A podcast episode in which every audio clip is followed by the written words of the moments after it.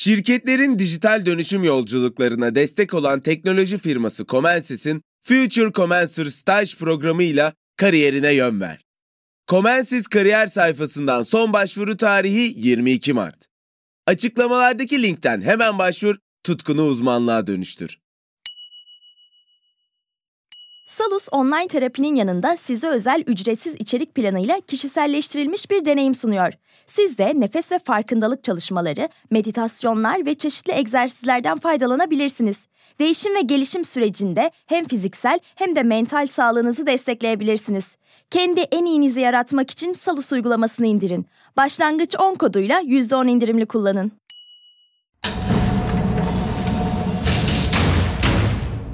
Takvimler 24 Ocağı gösterirken üretim zincirini etkileyecek çok önemli bir şey yaşandı. Sanayide neredeyse tüm çarklar 3 günlüğüne durduruldu. Bu Cumhuriyet tarihinde daha önce görülmemiş türde bir enerji kesintisi. Organize sanayi bölgelerindeki 50 bin fabrika şarteli 24 Ocak'ta kaldıramadı. Çünkü sanayi tesislerinin elektrik kullanması yasak. Evet yasak krizin doğal gaz tedariğinde yaşanan arızalardan kaynaklandığı biliniyor. Peki tek neden bu mu? Doğal gaz stoklarımız ne durumda? Daha önce benzer arızalarda neden böyle maksimal bir kriz yaşanmadı? Ve belki de en önemlisi sanayideki bu kesintinin bilançosu. Hem sanayiye hem biz doğal gaz tüketicilerine ne olacak? Ben Ozan Gündoğdu. Tren Topi'nin 104. bölümünde konuya yakından bakıyoruz.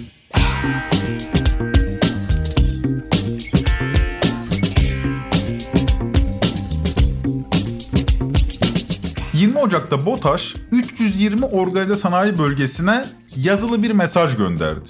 İran gazı kesmişti, gerekçe olarak da iletim hatlarında yaşanan arızayı göstermişti. BOTAŞ mesajında bu arızanın 10 gün süreceğini söylüyordu. Daha sonra öğrendik ki 31 Ocak'a kadar sürecek bir iletim hattında sıkıntı var. Ama ilerleyen günlerde benzer kesintilerin yaşanma ihtimaline de açık kapı bırakıyordu BOTAŞ. Mesaj ilk yayınlandığında kimse böyle büyük çapta bir enerji krizi yaşanacağını tahmin edemedi. Çünkü BOTAŞ 20 Ocak'taki mesajında gaz kesintisi yapılacak diyordu ama buna ilişkin oran vermiyordu. Daha sonra gaz kesintisine ilişkin oran bakanlıktan verildi. Sanayide elektrik kullanımının %40 oranında kısıtlanacağı söylendi. Fakat bu ilk açıklama. Aradan iki gün geçti. 22 Ocak'ta yani piyasaların kapalı olduğu bir hafta sonu gününde ikinci bir açıklamayla kriz daha da derinleşti. Tüm sanayi sektörü daha doğru ifadeyle 1000 kilowatttan daha fazla elektrik tüketen sanayi sektörü 24 Ocak'ta saat 00 itibariyle tam 3 gün süreyle tümüyle enerjisiz kalacaktı. Organize sanayi bölgeleri elektrik ve doğalgazı sadece aydınlatma ve ısınma için kullanabilecekti. Yani 50 bin fabrika şarteli kaldıramayacaktı. 24, 25 ve 26 Ocak'ta Türkiye sanayisinde çarklar durduruldu. Tahminen 1 milyondan fazla işçi yıllık izne gönderildi. Krizi anlamak için birkaç soru başlığı üzerinden ilerlemek en doğrusu ki böylece kategorize edelim sorunları ve yol alalım. Soru 1. Krizin nedeni gerçekten İran'da yaşanan arıza mı? BOTAŞ'ın 20 Ocak'ta yaptığı açıklamaya göre sanayideki enerji krizinin nedeni İran'daki iletim hatlarında yaşanan arıza. Sanayi Odası başkanlarından aldığımız bilgiye göre hatlarda bir basınç düşüklüğü var ve bunun giderilmesi lazım. Ancak bu cevap meseleyi yeterince açıklamıyor. BOTAŞ'ın verilerine göre Türkiye'nin gaz giriş kapasitesi günlük 360 milyon metreküp. Üstelik bu tüm iletim kanalları tam kapasite çalıştığında ulaşılan rakam. Yani fiili durum aslında günlük 300 milyon metreküp giriş olduğu yönünde. Kapasite 360 milyon metreküp. Bu rakamın da yani kapasitenin de sadece 28 milyon metreküpü İran'dan geliyor. Yani İran'dan hiç gaz gelmese kapasite yalnızca %8 oranında azalıyor. Zaten Türkiye doğalgaz ithalatının biliyorsunuz büyük çoğunluğunu da Rusya'dan yapıyor. Doğalgaz ithalatında İran'ın payı sadece %11. Dolayısıyla İran'da arıza çıktı o yüzden enerji krizi patlak verdi demek tam olarak doğru değil hatta yanlış. Dahası İran'daki iletim hatlarında benzer arızalar ilk kez yaşanmıyor. Mesela geçtiğimiz yıl bir patlama nedeniyle Nisan ile Haziran arasında aylarca süren bir gaz kesintisi yaşanmıştı ama böyle bir gaz kesintisi olmasına rağmen reel sektörde bir kriz yoktu.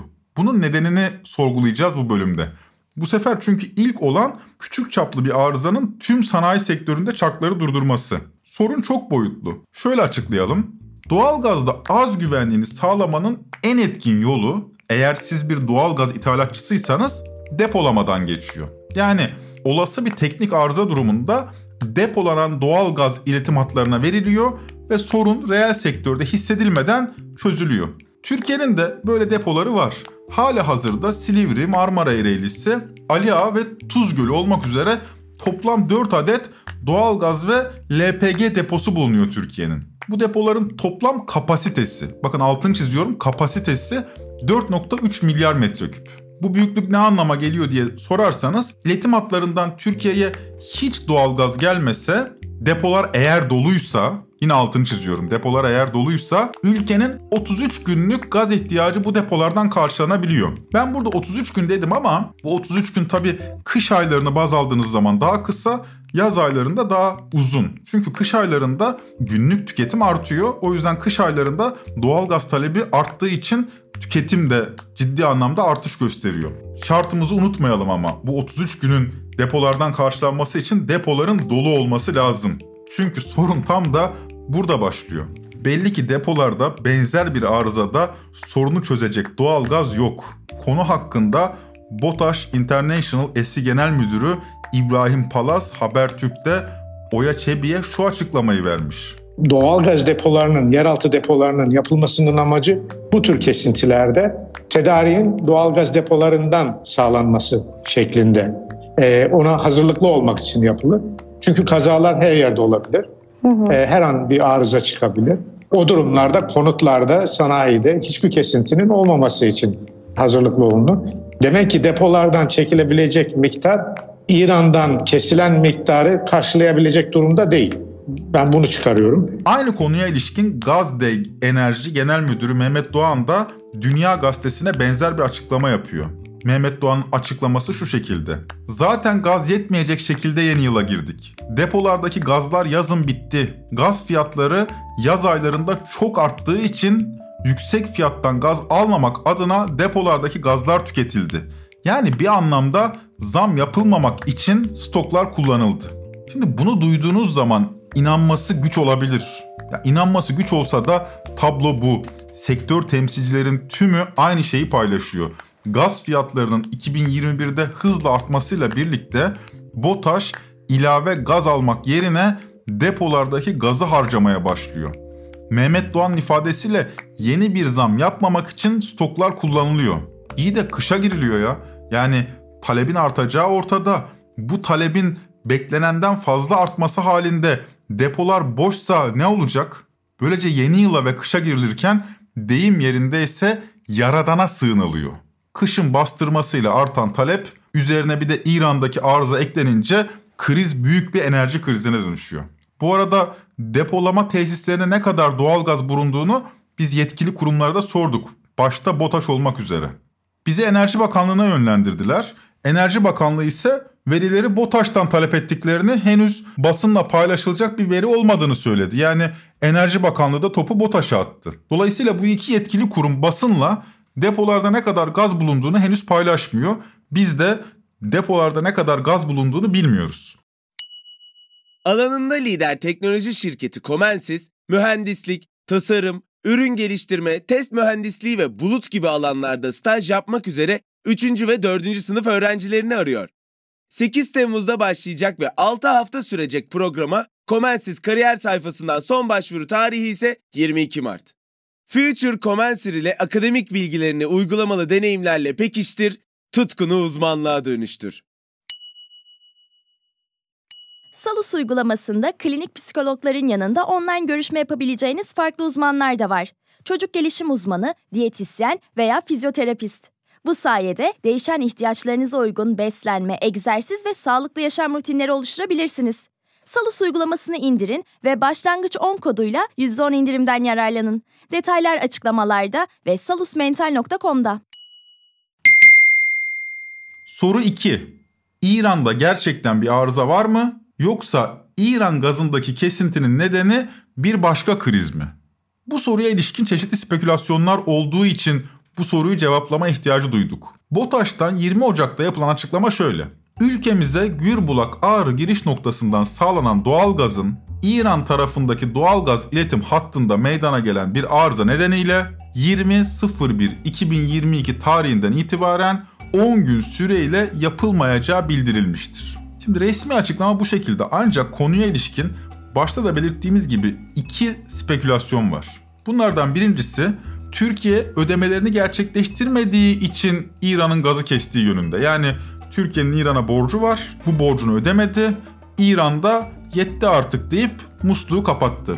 Mesela siyasetçi ve iş adamı Cem Toker 24 Ocak'ta Twitter hesabından şöyle söylüyor. Doğruyu söyle AKP iktidarı. İran gazı arızadan mı kesti, parasını alamadığından mı? WhatsApp gruplarında da benim şahit olduğum benzer spekülasyonlar dolaşıyor. Yani İran parayı alamadı o yüzden gazı kesti gibi. Bu, bu spekülasyonları kesin olarak reddetmemiz mümkün değil. Fakat sektör temsilcileriyle yaptığımız konuşmaların ardından şunu söyleyebiliriz. Bu iddia muhtemelen uydurma. Çünkü İran'dan yapılan gaz ithalatının ödemesi zaten büyük ölçüde yerli parayla yani Türk lirası cinsinden yapılıyor. Spekülasyonlardan ikincisi ise derinleşen Rusya-Ukrayna krizi nedeniyle İran'ın Türkiye'ye aba altından sopa göstermesi. Yani ne demek? Diyor ki İran, Rusya-Ukrayna krizinde benim düşmanım olan batıdan yana taraf olma, Rusya'nın tezlerini destekle. Aksi halde gazı keseriz, aa bakın da kestik. Mantıklı ve tutarlı olabilir ama mantıklı ve tutarlı olması doğru olduğu anlamına gelmiyor. Bu nedenle böyle bir şeyi söylememiz, iddia etmemiz için elimizde bir maddi delil yok. Bu yüzden bu spekülasyonları belirtmiş olalım fakat bir sonraki soruya geçelim. Soru 3. 3 günlük zararın bilançosu ne olacak? Olaya dışarıdan bakanlar 3 günlük enerji kesintisini küçümseyebilir. Ne olacak ki 3 gün kesilmiş denilebilir. Ama enerjisi kesilen konut değil sanayi. Konutta 3 günlük enerji kesintisi halinde ne yaparız? 3 gün battaniyelere sarılırız bekleriz. Evet can sıkıcı olabilir ama geçer 3 gündür. Fakat sanayide durum öyle değil. 3 gün üretimin durması öyle basit bir zararla anlatılamaz. 22 Ocak'ta Sanayi Bakanı Mustafa Varank ile Enerji Bakanı Fatih Dönmez sektör temsilcileri bir araya geldi. Şimdi toplantı basına kapalıydı ama biz bir biçimde toplantının notlarına ulaştık. Mesela bu toplantıda metal sektöründen bir temsilci Sanayi ve Enerji Bakanlarına şöyle diyor. Bizim sektörümüz her yıl %10 büyüyor. Sektörümüzde ısıl işlemler ve eritme çok önemli olduğu için 365 gün 24 saat çalışıyoruz. Bizim firmalarımızda kesinti olursa metal soğuduğu için aylarca süren bir temizlik ve reset işlemi gerektirir. Bu çok ciddi mali kayıplarla birlikte bazı firmaların iflasına bile sebep olur. Yani olay öyle uzaktan görüldüğü gibi basit bir şey değil. Birçok fabrika ısıl işlemlerle fırınlar çalıştırıyor. Bu fırınlarda likit ham maddelerin donması halinde fırınlar artık kullanılamaz hale geliyor. Yani 3 gün kapalı kalsın ne olur sözlerinin gerçekle bağı kopuk. Çünkü sanayide sürekli olarak çalışması gereken bazı makineler var. Aynı toplantıda cam sektöründen de veryansınlar dinliyoruz. Cam sektörü üreticileri de diyor ki likit halde makinenin içindeki camların donması halinde bu makineler aylarca kullanılamaz. Benzer bir sorun otomotiv sektöründe de mevcut. Sektörü yakından takip eden gazeteci Emre Özpeynirci 3 günlük enerji krizinin otomotiv sektöründe 1 milyar dolarlık bir kayba neden olacağını söylüyor. 1 milyar dolar. Zaten röportaj için görüştüğümüz Mersin Sanayi ve Ticaret Odası Başkanı Ayhan Kızıltan da kesintinin sanayi sektörünü nasıl etkileyeceğini anlatırken örneği otomotiv sektörü üzerinden verdi. Mesela ben bir sanayi tesisimizde ihracat yapan, otomotiv sektörüne parça üreten bir fabrikamız, entegre bir tesis. Dökümhanesinden talaşlı imalatına kadar birçok süreci olan bir sanayi kuruluşuyla gönderdi. Tabii bunların birçok aldığı ihracat siparişleri var.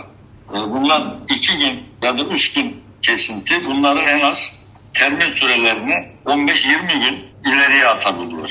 Hı. Çünkü birçok işlem işte ısıl işlem yapıyorlar.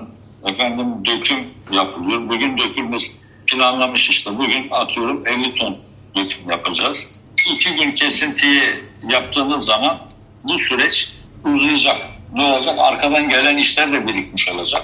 Hı hı. Sadece iki günlük üretimi etkilemeyecek. Arkadan gelecek olan bekletilen üretimler de devreye girecek. Yani en az 15-20 gün bizim teslim sürelerini uzatacak diyorlar. İhracatta şimdi teslim süremizi açtığımız zaman adam bizi dinlemiyor, dinlemeyecek ki. Ee, bizde işte elektrik kısıntısı oldu. Biz işte 15 gün teslimi geciktiriyoruz diye dese bile karşı taraf kabul etmeyecek. Bu bir sonraki teklif verdiği işlerde olumsuz bir şey olarak hanesine yazılacak firmaların. Ayhan Bey'in de belirttiği gibi bir diğer sorun ihracatçıların yetiştiremeyeceği siparişlerde. Siparişler sadece 3 gün aksamıyor. Birçok sektörde 3 günlük enerji krizinin yaratacağı gecikme 15-20 günü bulabiliyor. Bu ortalama bu arada. Yani bazı sektörler çok daha uzun süreli gecikmeler yaşayabilirler. Bu durumda siparişler iptal oluyor. Hadi oldu diyelim. Sorun ne peki? İhracatçılar tedarikçilerinden ödemelerini alamıyor. Çünkü sözleşmeye aykırı davranmışlar. Kimse yurt dışına şunu açıklayamaz. Biz siparişimizi yetiştiremedik çünkü Türkiye elektriği 10 günlüğüne kesti. Böyle bir açıklama olamaz. Başka bir boyutu da var sorunun. Finansman sorunu yaşayan birçok firma böyle bir maliyeti karşılayabilecek durumda değil. Zaten bakanla görüşmesinde metal sektöründen bir temsilcinin iflaslar yaşanabilir demesindeki altında yatan sebep de bu. Mesela vadesi yakınlaşan çekleri var bazı üreticilerin veya bankaya borçları var ve ihracattan aldıkları ödemeyle bu borçları ödeyebileceklerini planlıyorlar. Bu ödemelere güveniyorlar. Fakat bu kesinti nedeniyle siparişler gecikiyor. Siparişler gecikince banka vadeyi ertelemiyor. Çekim vadesi yaklaşıyor.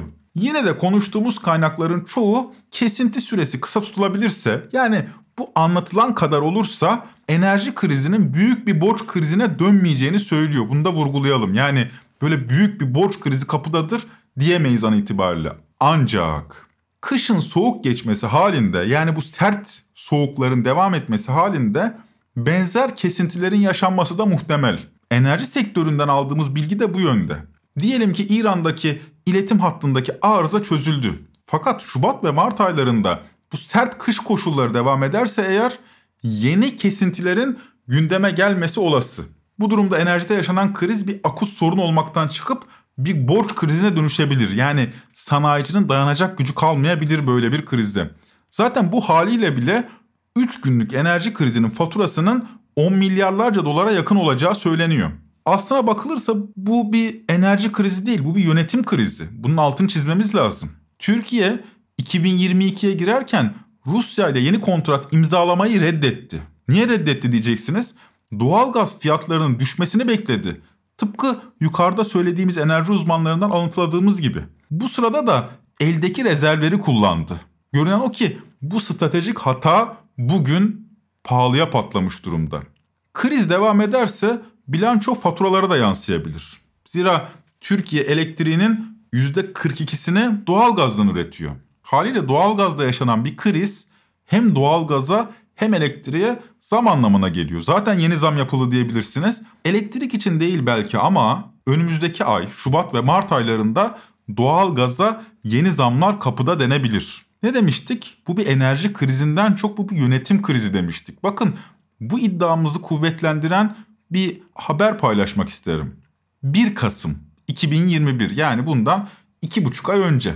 Plan Bütçe Komisyonu'nda Enerji Bakanı Fatih Dönmez konuşuyor. Doğalgaz kullanmaya başladığımız 1987 yılında 500 milyon metreküp olan yıllık doğalgaz tüketimimizin 2021 yılında geçen yıla göre yüzde 22 mertebesinde artış göstererek 60 milyar metreküp seviyelerine yakın olmasını bekliyoruz.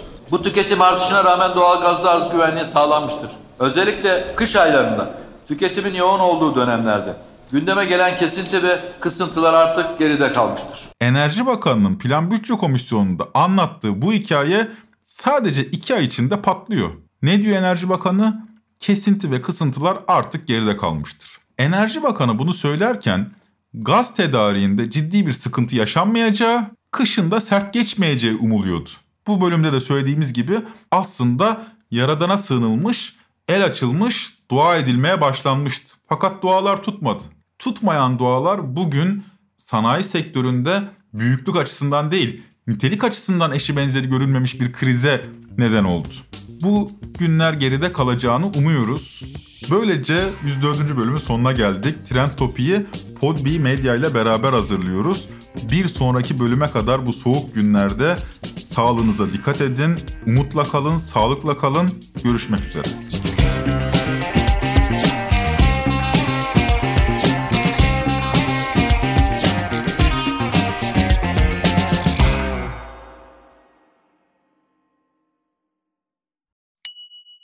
Future Commencer staj programı ile kariyerine yön ver. Comensis 6 haftalık staj programı için 3. ve 4. sınıf mühendislik öğrencilerini arıyor. Comensis kariyer sayfasından son başvuru tarihi 22 Mart. Açıklamalardaki linkten hemen başvur, tutkunu uzmanlığa dönüştür. Salus yetkin psikologları ile terapiyi her yerden ulaşılabilir kılmaya devam ediyor. Yaşam tarzı değişiklikleri, adaptasyon sorunları, yalnızlıkla başa çıkma gibi konularda online terapi desteği için Salus uygulamasını indirin. Başlangıç 10 koduyla %10 indirimli kullanın.